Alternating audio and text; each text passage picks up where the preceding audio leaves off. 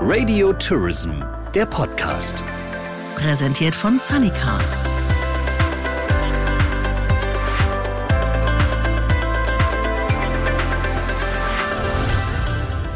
Hallo und herzlich willkommen zur zweiten Folge. Ich bin Sabrina Gander. In jeder Folge beschäftigen wir uns hier im Radio Tourism Podcast mit den wichtigsten Themen der Touristik. In unserer ersten Folge, die man natürlich auch auf allen gängigen Podcast-Portalen finden kann, ging es um den Blick in die Glaskugel, um die Trends 2019. Radio Tourism arbeitet für die Branche und äh, genau deswegen wollen wir auch mit der Branche sprechen und unterschiedliche Perspektiven beleuchten. Unser Thema diesmal hat schon viele Experten und Talkrunden gefordert und es fordert eine ganze Branche in den kommenden Jahren. Die Zukunft des Wintertourismus in den Alpen. Wir haben uns im Vorfeld mit Forschern unterhalten und Experten dazu befragt und suchen heute vor allem auch nach Ansätzen und erzählen von spannenden und innovativen Ideen. Welchen Einfluss hat das Klima in den nächsten Jahren auf den Wintertourismus? Welche Antworten findet die Branche heute schon und was raten Experten und Wissenschaftler den Destinationen? Welche Alternativen gibt es zum bestehenden Wintertourismus? Und braucht es überhaupt Alternativen oder kann die Technik hier nicht viel effizienter bald ganze Skigebiete retten? Sie merken schon viele Fragen, auf die wir heute Antworten suchen. Deswegen freue ich mich auf eine ganz spannende Ausgabe des Radio Tourism Podcast und begrüße jetzt ganz herzlich Franz Schenner aus Österreich von der Allianz Zukunft Winter. Hallo. Hallo. Und Christian Zwanziger, tourismuspolitischer Sprecher der Grünen im Bayerischen Landtag. Grüß Sie. Hallo. Lieber Herr Schenner, vielleicht wollen Sie sich noch mal ganz kurz vorstellen und auch mal die Allianz Zukunft Winter noch mal vorstellen. Mhm. Äh, ich bin 72 äh, eingestiegen in das Wintergeschäft. Das heißt, ich habe eigentlich äh, fast Erfahrung aus der Pionierzeit.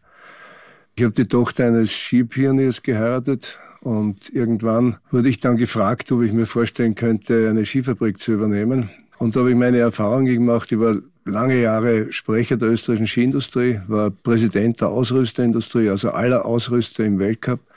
Wir haben uns 2008 äh, in Kaprun äh, gegründet. Äh, wir, die Allianz Zukunft Winter, ist eine branchenübergreifende Plattform aus Skiindustrie, Seilbahnwirtschaft, Bundessparte Tourismus und dem Skilehrwesen. Äh, wir werden unterstützt durch äh, große Sponsoren. Wir diskutieren mit äh, unseren Interessensvertretern die Schwerpunktthemen der nächsten Jahrzehnte, sagen wir mal so. Ähm, Herr Zwanziger, ganz neu im Bayerischen Landtag, aber vielleicht sagen Sie ganz kurz noch ein paar Sätze auch zu Ihnen, was wir wissen müssten. Ja, ich bin äh, Christian Zwanziger. Ich bin jetzt, wie Sie sagen, neu im Bayerischen Landtag gewählt seit 14. Oktober. Bin Sprecher der Fraktion für Landesplanung und für Tourismus. Und ja, die bayerische Landespolitik äh, beschäftigt ja Skifahrthemen auch, zumindest letzte halbe Jahr über, Riedberger Horn als Stichwort.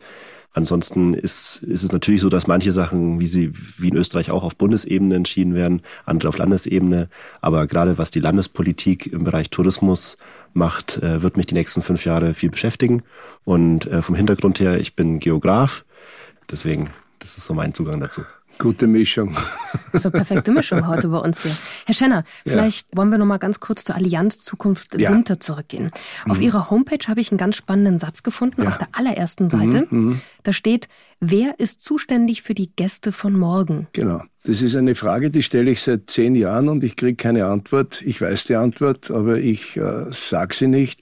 Warum nicht? Weil das eine politische Entscheidung ist. Also das ist politische Willensbildung weil äh, wir in Österreich das System haben, dass die Leistungsträger, also die Betriebe, die im Tourismus äh, engagiert sind, Abgaben bezahlen und diese Abgaben dann in einem äh, Tourismusbudget landen, das dann von Tourismusorganisationen betreut wird. Und da ist es bei uns in Österreich so, dass es natürlich diesen Wettbewerb der Regionen gibt und auch die, den Wettbewerb der Logos. Ich sage immer bewusst Logos, weil touristische Marken sind eigentlich eher die Ausnahme und nicht die Regel. Äh, und ähm, in den Tourismusorganisationen wird letztlich äh, das Geld verwaltet, das verdient oder ausgegeben, das verdient werden muss, damit die Zukunft überhaupt stattfindet. Ja. Die wesentlichen Leistungsträger bei uns sind die Seilbahnen, investieren Millionen jedes Jahr. Also in den letzten zehn Jahren kann man sagen, allein in die technische Beschneiung eine Milliarde Euro. in die Verbesserung, in die Effizienzsteigerung der Beschneiungsanlagen.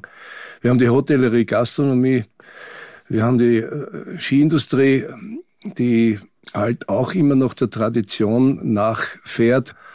Ähm, Skirennsport ist die beste Währung für den Skisport. Ich sag, das ist ein Skizirkus. Davon haben die Skipioniere immer geträumt. Sie wollten immer in den Zirkus, äh, einen Zirkus entwickeln.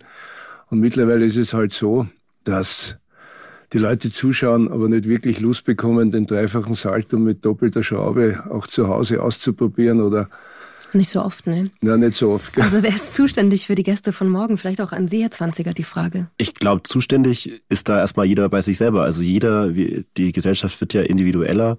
Die Reisevorlieben äh, ja, werden auch immer individueller. Zunächst mal kann man ja feststellen, das gilt sicherlich nicht nur für den Wintertourismus, dass die Reiseziele, die Leute interessieren, ähm, ja stärker variieren und ähm, die Interessen, warum man jetzt in den Alpen Winterurlaub macht oder warum man woanders Winterurlaub macht, das hat ja verschiedene Gründe. Manche wollen einfach Erholung, manche sagen, sie wollen einfach Natur pur, manche mhm. wollen Sport machen im Winter, manche wollen explizit der Kälte im Winter entkommen. Das ist dann sicherlich nicht der typische Tourist, der in den Alpen landet im Winter. Ähm, deswegen, das kann man, glaube ich, so pauschal nicht sagen. Natürlich hat viel, wie Sie sagen, auch damit zu tun, was wird vorgelebt, was wird beworben, was scheint attraktiv. Mhm. Für mich geht es darum, äh, was man von politischer Seite eben, was für Rahmenbedingungen man schafft mhm. für, für den Winter. Wenn wir heute über die Zukunft des Wintertourismus in den Alpen sprechen, dann wollen wir auch mal zunächst unseren Experten zu Wort kommen lassen, würde ich mhm. jetzt sagen.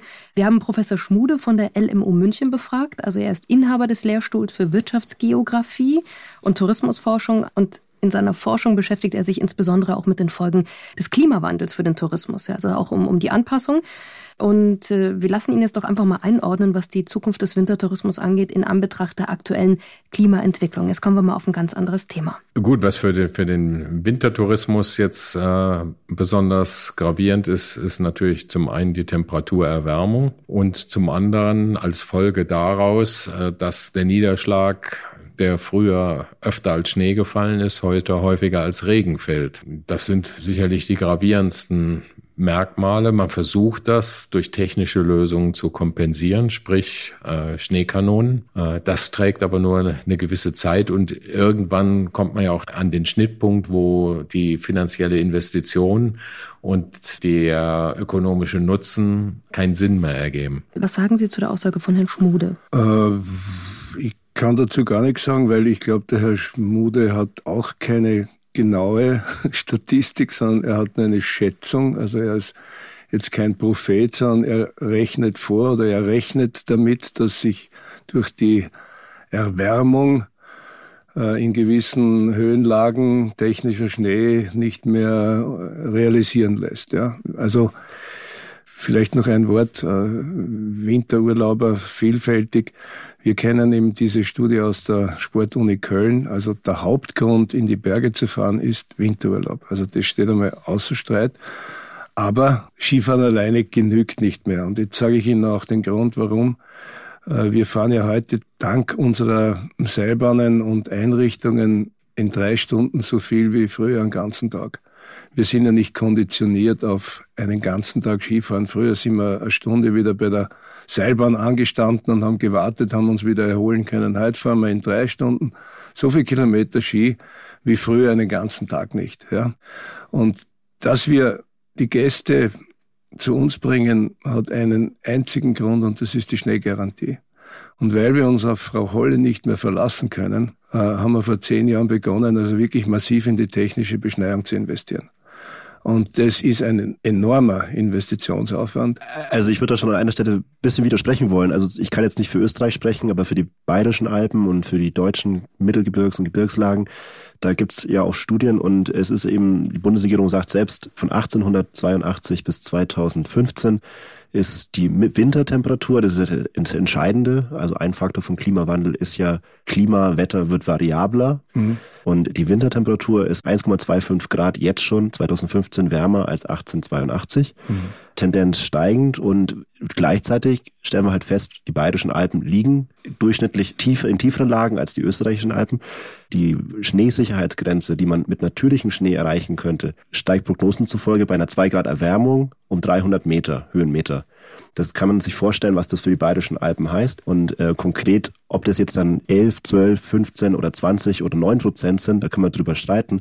Aber konkret gibt's dann eben auch die Studien, die sagen, für die bayerischen Skigebiete heißt es, dass in Oberbayern vielleicht noch 15 Prozent, im Allgäu vielleicht noch 11 Prozent der Skigebiete oder der Skipisten ohne künstliche Beschneiung schneesicher sind und dass zukünftig sogar höchst selbst mit Beschneiung in den bayerischen Skigebieten 30 Prozent schneesicher gemacht werden können. Mhm. Und dann ist das für mich ein, ein Klammern an, an also man, man, muss sich den Veränderungen auch ein Stück weit stellen. Mhm. Und gerade weil es hohe Investitionen sind, muss man, finde ich, sehr genau und sehr viel deutlicher, als das manchmal in der Politik gerade gemacht wird von der mhm. Landesseite, sich die Frage stellen, lohnt sich eine Investition in der Höhe zum jetzigen Zeitpunkt, wo man weiß, auf was man gerade zuläuft, oder ist nicht jetzt der Punkt, dass man auch umdenkt. Und es machen ja einzelne Gemeinden. Es ist halt, es sind einzelne Gemeinden, die Alternativen anbieten. Es ist, man mhm. erkennt nicht, dass ein grundsätzliches politisches Umdenken da mhm. Jetzt kommen wir nochmal zum Herrn Schmude mhm. vielleicht, weil er ja. prognostiziert da etwas, das hört sich erstmal erschreckend an. Wir plädieren auch immer dafür, kein Generalkochrezept niederzuschreiben, nach denen dann alle dieselbe Lösung stricken, sondern wir müssen uns jedes Skigebiet im Einzelnen anschauen. Und was wir wissen, ist, dass bis 2050 in Deutschland nicht viele Skigebiete übrig bleiben werden. Das sieht in Österreich schon besser aus, noch besser sieht es in der Schweiz aus.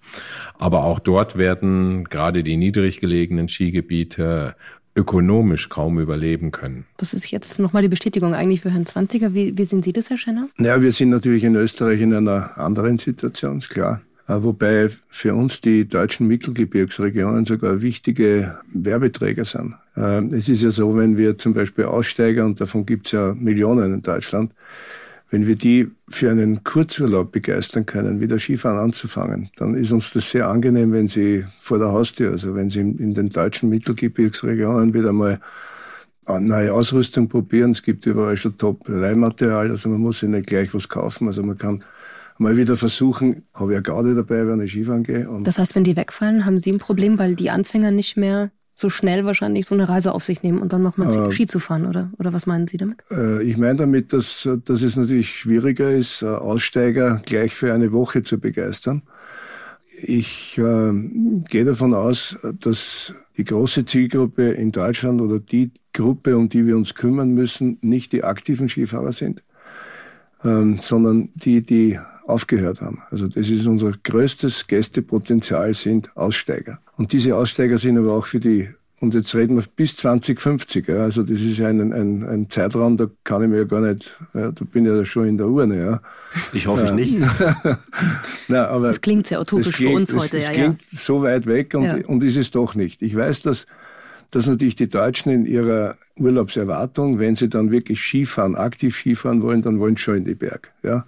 Also dann genügt vielleicht das deutsche Mittelgebirge nicht mehr und daher haben auch einige Regionen, und denen kann man eigentlich nur gratulieren, Allgäu zum Beispiel kenne ich, der frühere Bergbahnenchef, ein lieber Freund von mir, die haben sehr früh umgestellt auf Schneeschuhwandern, auf, auf, auf Winterwanderungen.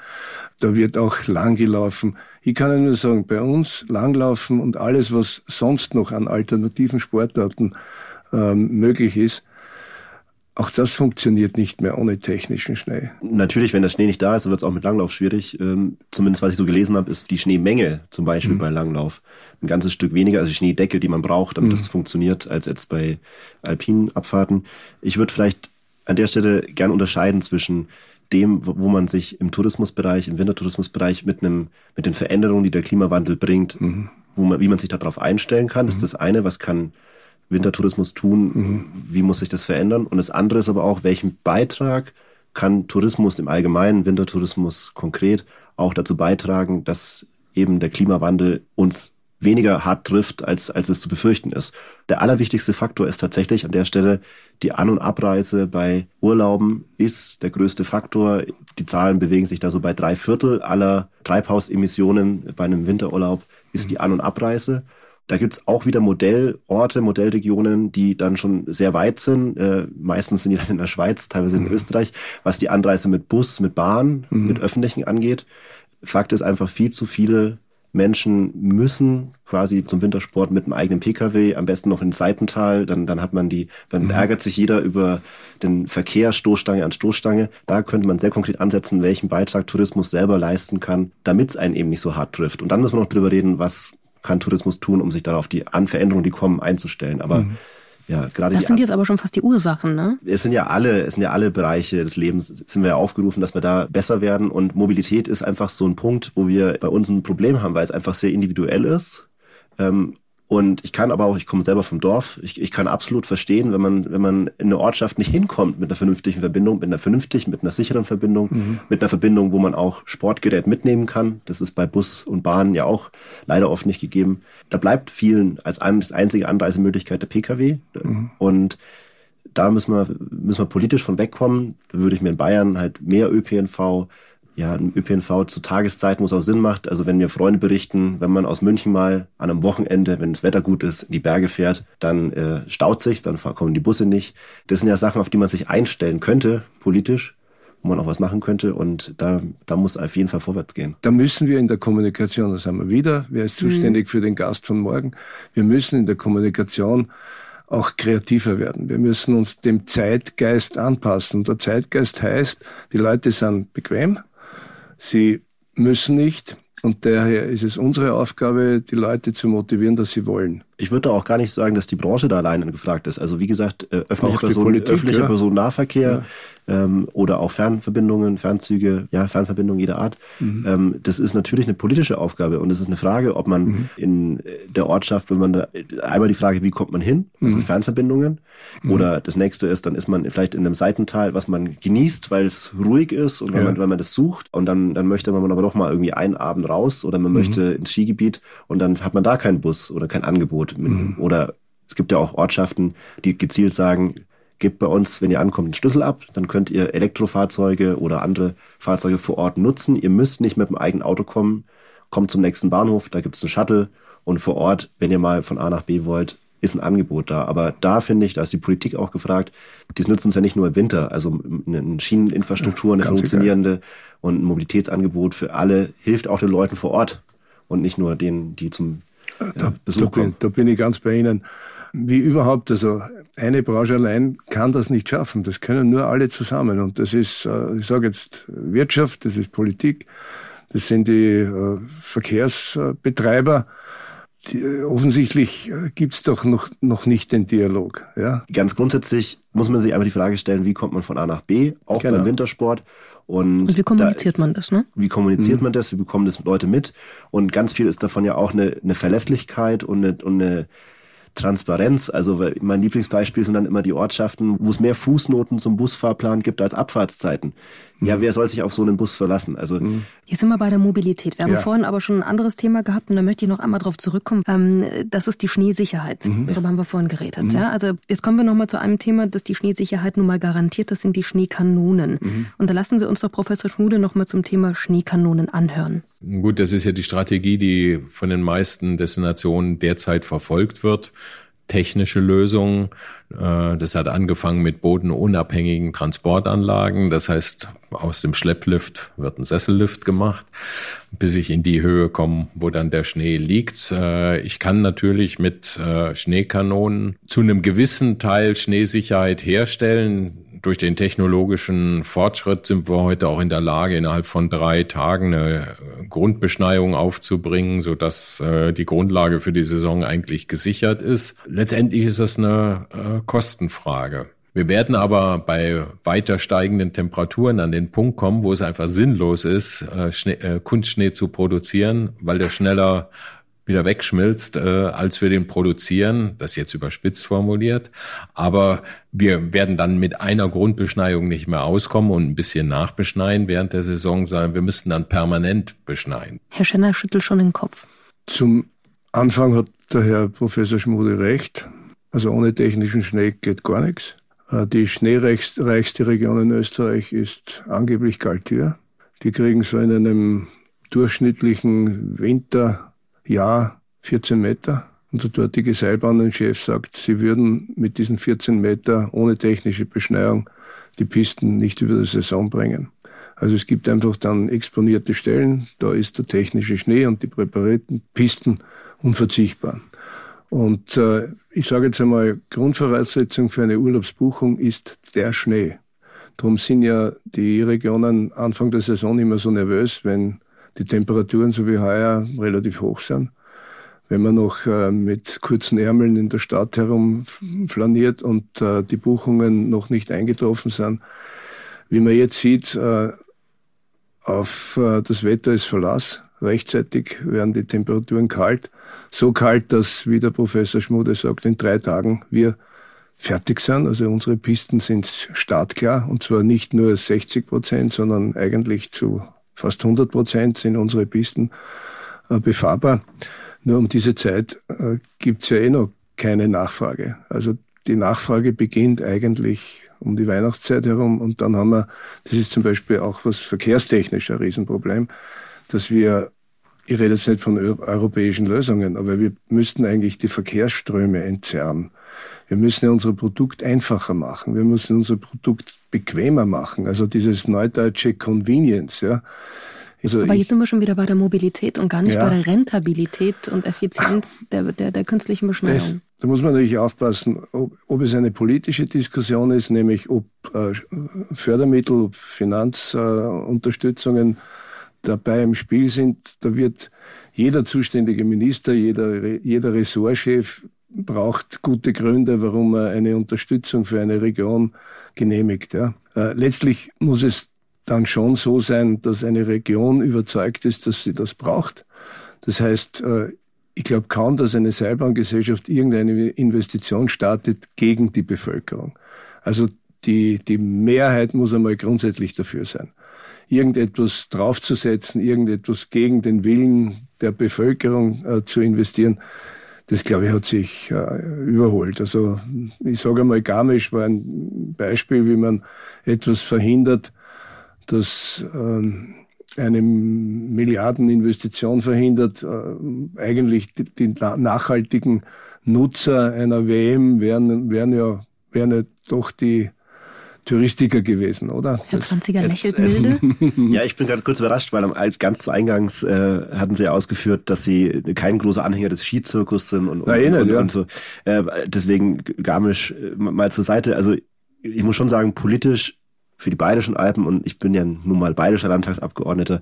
Also wir, wir sind ganz klar als Grüne dafür, dass es kein Neubau von Beschneiungsanlagen gibt, eben wegen dem, was Herr Professor Schmude aussagt. Es ist natürlich spannend, was technisch möglich ist, aber mhm. die Frage ist ja, was ist sinnvoll? Mhm. Und äh, die eine Frage sind sicher die Kosten ähm, für die Beschneiung in den Höhenlagen, von denen wir reden. Und die andere Frage ist aber auch die ökologischen Nebenwirkungen, äh, um es mal vorsichtig zu formulieren.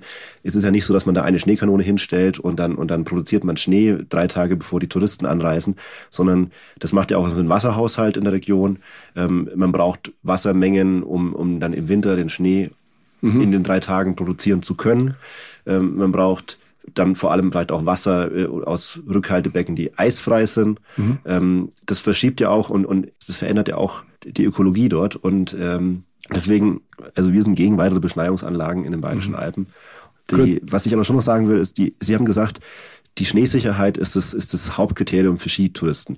Stimmt, für Skitouristen bestimmt. Leute, die zum Skifahren kommen, mhm. in die Alpen wollen und dann nicht Skifahren können, mhm. das ist ein Problem. Mhm. Aber wir haben das jetzt, den Wintertourismus wieder auf Skifahren an der mhm. Stelle verengt. Also zumindest meine ich schon auch noch, dass es noch einen relevanten Teil gibt. Warum sind die Alpen so interessant? Ist ja auch die, die regionalen Unterschiede, die, das Alpenidyll für manche vielleicht.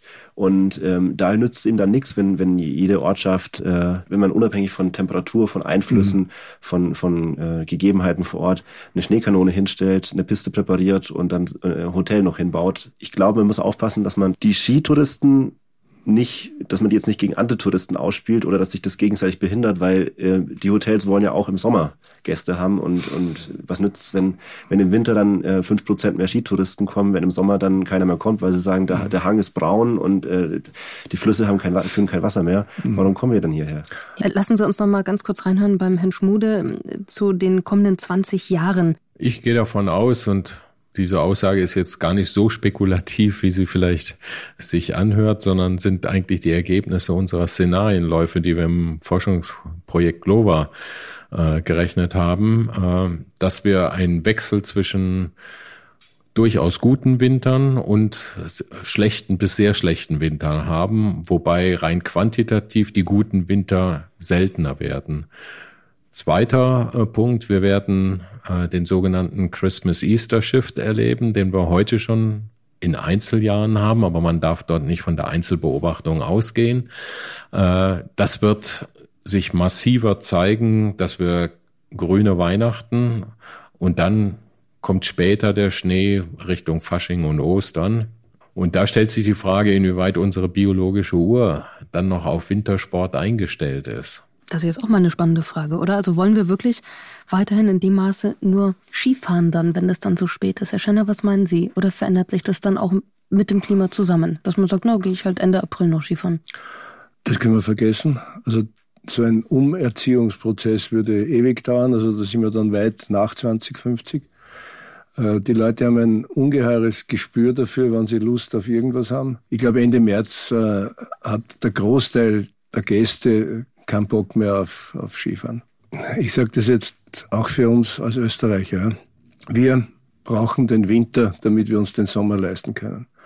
Also wir verdienen im Winter fürs gleiche Bett dreimal so viel wie für den Sommer. Fürs gleiche Angebot. Bei uns wäre es wirklich so, wenn, ähm, wenn Skigebiete, wenn Seilbahnen zusperren, dann kann man den ganzen Ort zersperren. Also bei uns ist es tatsächlich so, dass der alpine Raum ist ein Überlebensraum. Und ich kann jeden, der Investitionen in die Zukunft verhindert, äh, nur raten, bitte fahrt nach Piemont, schaut euch diese italienischen Seitentäler an, da ist alles kaputt. Das ist Natur pur. Das hat aber mit Naturschutz nichts zu tun. Das ist alles verwachsen. Das ist alles grauslich. Da will keiner mehr hin. Und wir haben Naturlandschaft. Wir verkaufen ja auch Natur. Also zum Beispiel jetzt diese sinnlose Diskussion über Zusatzmittel für technische Beschneiung kommt bei uns überhaupt nicht in Frage. Wir haben Reinheitsgebot. Bei uns ist technischer Schnee drum, wehre ich mich so gegen Kunstschnee. Ja, das ist technischer Schnee, technisch erzeugter Schnee, da hat der Herr Schmude völlig recht. Das ist bitte Wasser, das fällt vom Himmel, das wird gesammelt in Speicherbecken und es wird äh, versprüht und mit äh, erneuerbarer Energie wird das Ganze dann äh, noch zu technischem Schnee. Also non-natur purer geht's eigentlich gar nicht. Naja, das würde die Natur wahrscheinlich schon widersprechen, wenn der Schnee im Winter fällt und von alleine ohne, ohne die äh, Schneekanone. Aber ich, ich tue mir ein bisschen schwer an, an der Stelle. Sie, Sie sagen ja natürlich, für Österreich, da kann ich einfach nicht mitreden, ähm, mhm. wie das mit den Preisen äh, in Österreich ist. Für die bayerischen Übernachtungsregionen, da muss man einfach sagen, mit ein, zwei wenigen Ausnahmen sind selbst für die langläufig als Skibekannt, Skigebiete bekannte äh, Gemeinden die Zahl der Sommerübernachtungen deutlich höher als die Winterübernachtungen. Das heißt, ja, natürlich ist, mhm. es, ist es ein wichtiger Punkt, dass man auch im Winter Kundschaft hat, dass das aufs ganze Jahr gesehen sich trägt. Mhm. Wir wollen ja auch einen Tourismus für Bayern als Grüne, ähm, der das ganze Jahr über, ein Konzept, das ganze Jahr über Sinn macht.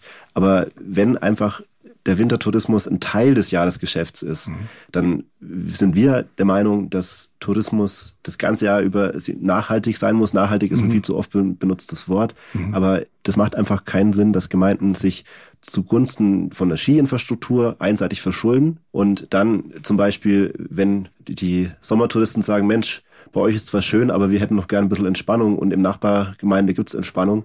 Äh, wenn, wenn man sagt, okay, man kann, man muss Hallenbäder schließen, man muss, man muss, mhm. also das macht einfach aus unserer Sicht keinen Sinn, da so einseitig in mhm. Skiinfrastruktur zu investieren, mhm. mit dem Unterschied, dass das mit den Höhenlagen mhm. natürlich ein Unterschied ist in Bayern und in, in Österreich.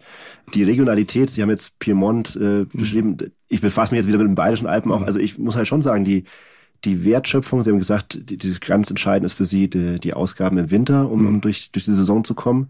Ähm, also zumindest die Studien, die ich hatte für die bayerische Seite, leider bleiben ungefähr 36 Euro, 40 Euro, je nachdem, wie man es rechnet, von 100 Euro, die ausgegeben werden, bleiben nur ein Bruchteil, also ein Drittel, ein bisschen mehr als ein Drittel in der Region. Deswegen fände ich spannend, finden wir politisch spannend, was kann man tun, damit mehr von dem Geld, das Leute ausgeben für eine Reise, für einen Tourismus, auch in der Region bleibt.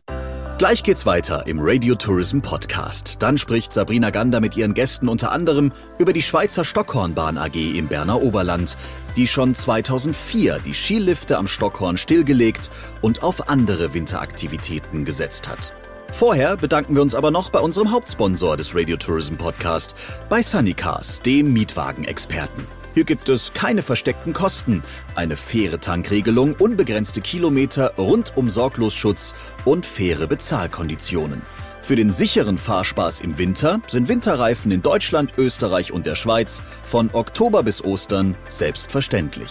Alle Infos im Reisebüro und auf sunnycars.de. Und jetzt weiter mit der zweiten Folge des Radio Tourism Podcast und zurück zu Sabrina Gander und ihren Gästen. Jetzt haben wir aber noch einen emeritierten Professor befragt, und zwar den äh, Kulturgeografen ähm, von der Universität Friedrich-Alexander-Uni Erlangen-Nürnberg, Herrn Werner Betzing. Und da schauen wir jetzt auch wieder in die Zukunft, ja, weil das ist ja auch heute unser Thema, und lassen mal Herrn Werner Betzing kurz sprechen. Bisher war der Winter mit Abfahrtski im Alpenraum identifiziert und das geht in Zukunft nicht mehr weil wegen des Klimawandels der Abfahrtski sich auf relativ wenige sehr hochgelegene Gebiete konzentrieren wird und für die große Menge der Tourismusorte keine Alternative mehr ist. Deswegen muss der Winter neu positioniert werden und zwar als eine Jahreszeit, in der man sich im Alpenraum selber körperlich bewegt. Das heißt, man man macht Aktivitäten wie auch im Sommer in einer schneearmen oder schneefreien Landschaft, Wandern, Fahrradfahren, die gesamte Breite der Palette ist ja auch im Winter mit der entsprechenden Ausrüstung möglich. Und es braucht als Ergänzung dann Wellness, Gesundheitsprävention. Es braucht ein Angebot an Kulinarik und es braucht Angebote in Kultur. Und zwar nicht nur die traditionelle Kultur, Brauchtum, auch moderne Kultur, auch neue Kultur. Und für dieses neue Angebot, also eigene körperliche Aktivitäten im Winter plus Gesundheitsprävention plus Kulinarik plus Kultur. Da haben die Alpen eigentlich unglaublich viel zu bieten und diese Potenziale werden zurzeit überhaupt nicht ausgeschöpft und sie werden das Image Winter gleich Abfahrtski quasi erschlagen. Herr Schenner schüttelt den Kopf. Jetzt muss er lachen. Also der, der Herr Betzing, ich kenne ihn nicht, äh, hat offensichtlich schon eine etwas ältere Stimme, also ist ein erfahrener Wissenschaftler. Also mit den Alternativen im Wintersport, das ist so eine Sache. Äh, es gibt ja Regionen, die dann viel Geld, Millionen in Thermen investieren. Äh, es gibt ähm, Regionen, die letztlich den Ganzjahres äh, fördern. Also wir haben ja, ich habe ja schon erwähnt, also wir haben dieses Thema Genuss-Skifahren. Also wir sind ja schon auf dem, auf dem Weg, auch unsere Produkte, die heimischen Produkte wieder attraktiver zu machen. Also ich mache mir ehrlich gesagt äh, nicht die Sorgen, äh, die der Herr Professor Betzing sich macht.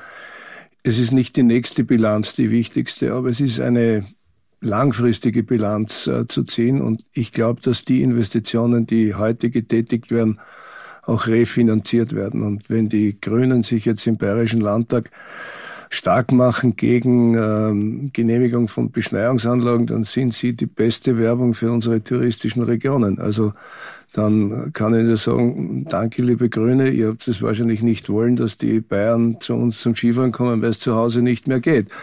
Also ich, dann brauchen wir uns aber keine Sorgen machen um den Gast von morgen, weil die kommen, weil es zu Hause nicht mehr zum Skifahren geht. Wir wollen aber, dass die Leute zu Hause bleiben, dass sie auch zu Hause, wir wollen auch, dass die Kinder vor der Haustüre möglichst noch Skifahren gehen können, ja. Ich, ich glaube, wir sollten weg von diesem äh, Szenario, es wird alles so schlecht, ja. Äh, wir haben uns ehrlich gesagt äh, darauf verständigt, es war nicht einfach. Das Klima stellen wir nicht außer Streit. Aber das, was wir tun müssen, ist das zu erledigen, wofür wir zuständig sind. Und da haben jetzt bis jetzt alle Vorredner recht. Die Lösung ist im Moment technisch und kostet sehr viel Geld. Und das wird man von Region zu Region überlegen müssen, ist man bereit, diese Investition zu tätigen? Findet man Banken, die bereit sind, dieses Risiko mitzutragen. Und das ist unbenommen. Und das, deshalb hat der Herr Professor Schmude recht. Das ist eine individuelle Lösung. Es kann jede Region für sich entscheiden, ich will das oder ich will das nicht und kann alternative Angebote entwickeln. Ich glaube, da wäre die Politik überfordert. Also jetzt wieder übers ganze Dach herum äh, irgendwelche Vorschläge zu machen, reg regulativ mitzugestalten, das finde ich in Ordnung.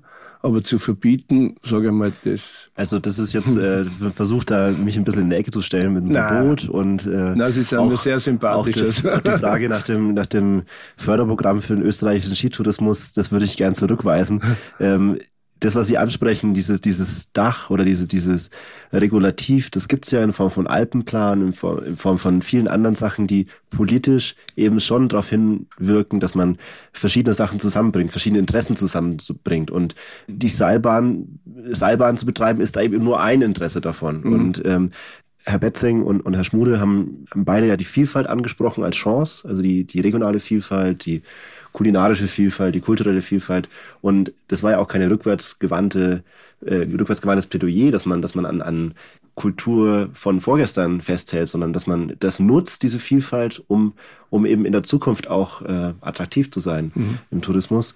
Und ähm, ja, wie gesagt, die regionale Wertschöpfung, die ich vorhin schon mal angesprochen hat, die würde echt großes Potenzial birgen, weil dann brauche ich nicht jedes Jahr fünf Prozent oder, oder zwei Prozent mehr Übernachtungen, sondern was Touristen äh, auf ihrer Reise ausgeben, wenn da mehr in der Region bleibt, dann, dann brauche ich nicht jedes Jahr mehr Touristen, um mhm. das Gleiche zu wirtschaften.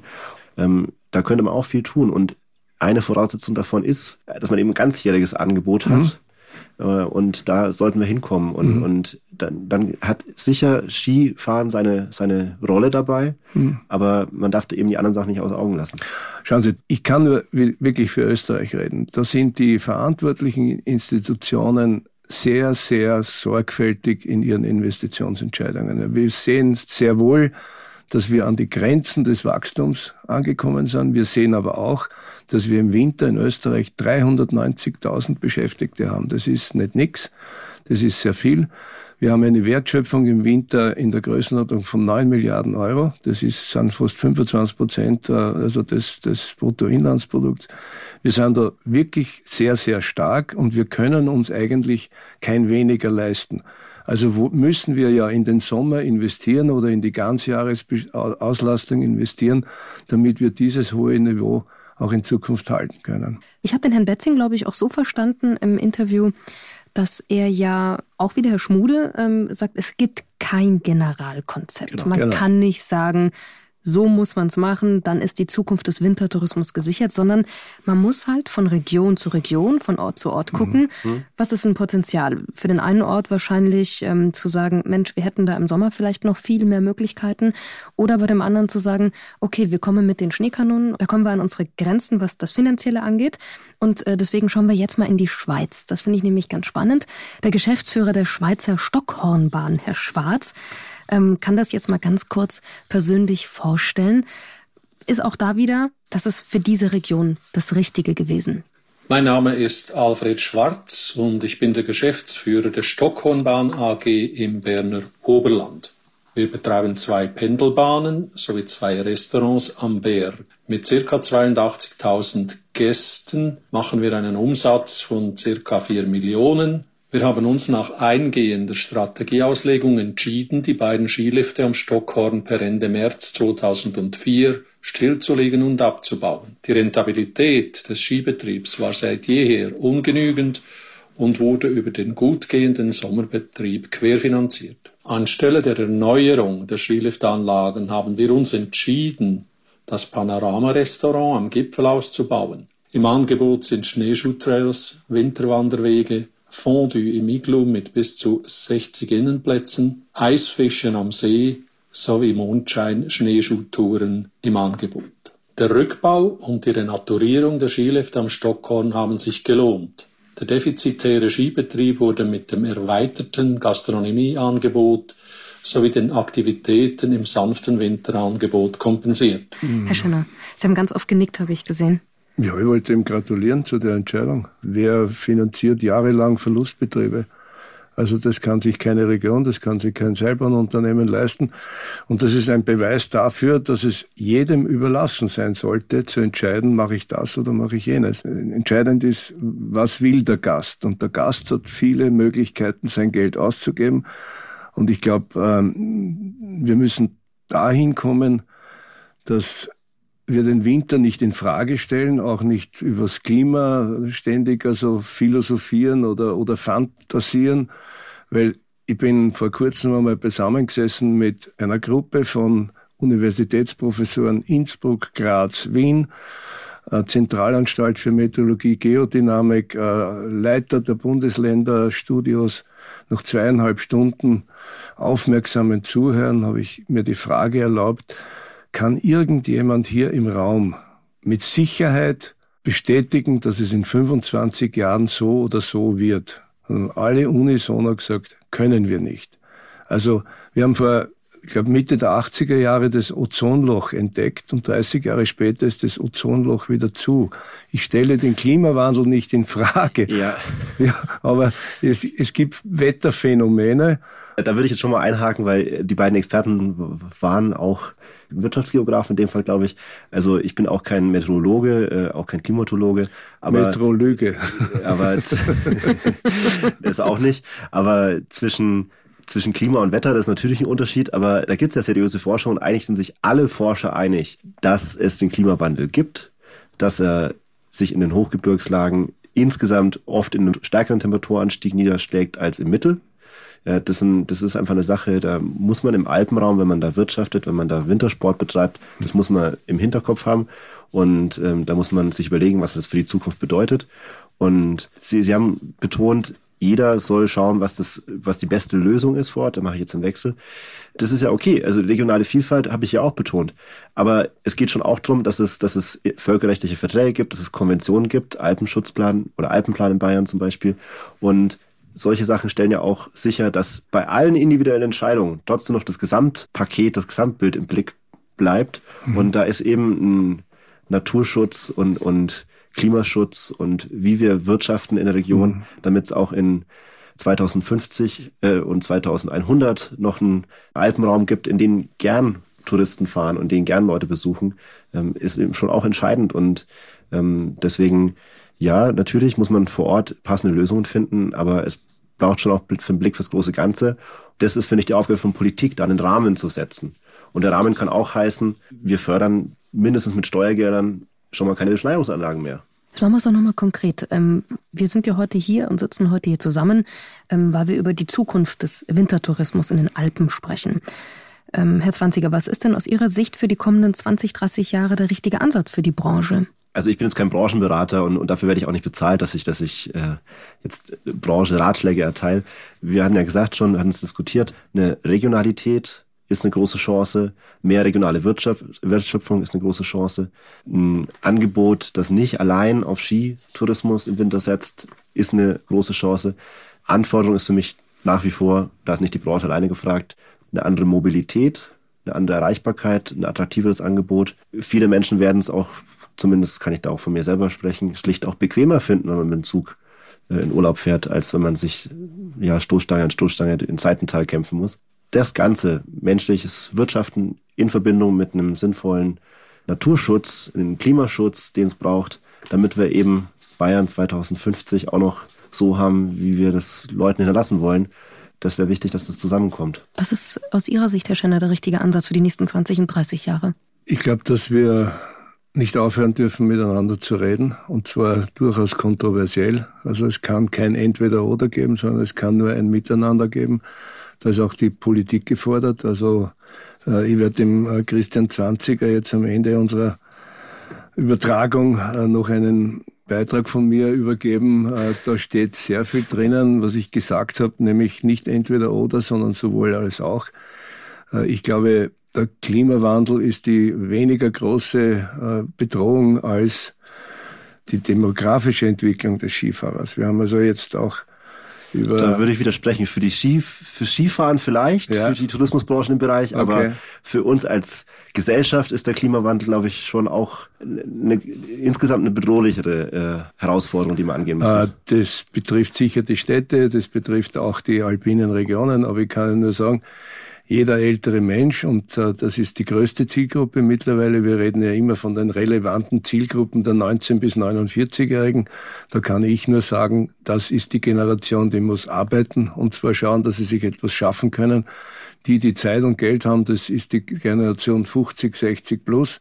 Und um die müssen wir uns kümmern. Die müssen wir schauen, dass sie in Bewegung bleiben. Die müssen schauen, dass sie gesund bleiben.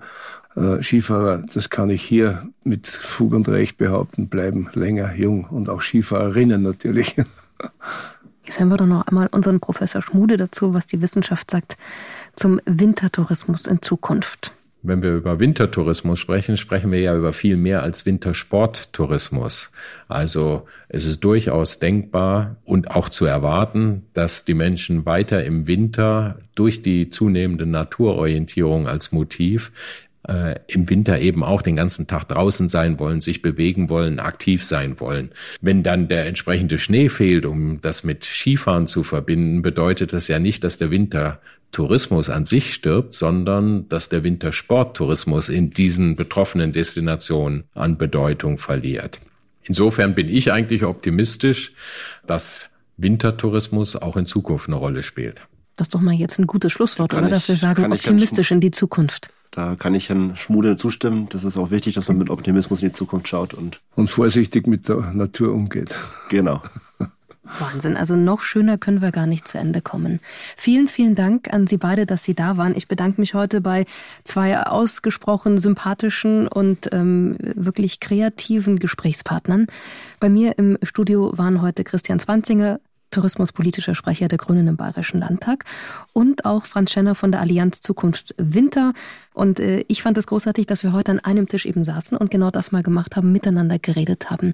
Vielen, vielen Dank. Ja, und abonnieren Sie den Radio Tourism Podcast. Sie finden uns auf allen Podcast-Portalen und wenn Sie Fragen oder Anregungen haben, freuen wir uns auf Ihre Post über radiotourism.de. Radio Tourism der Podcast. Präsentiert von Sunnycars.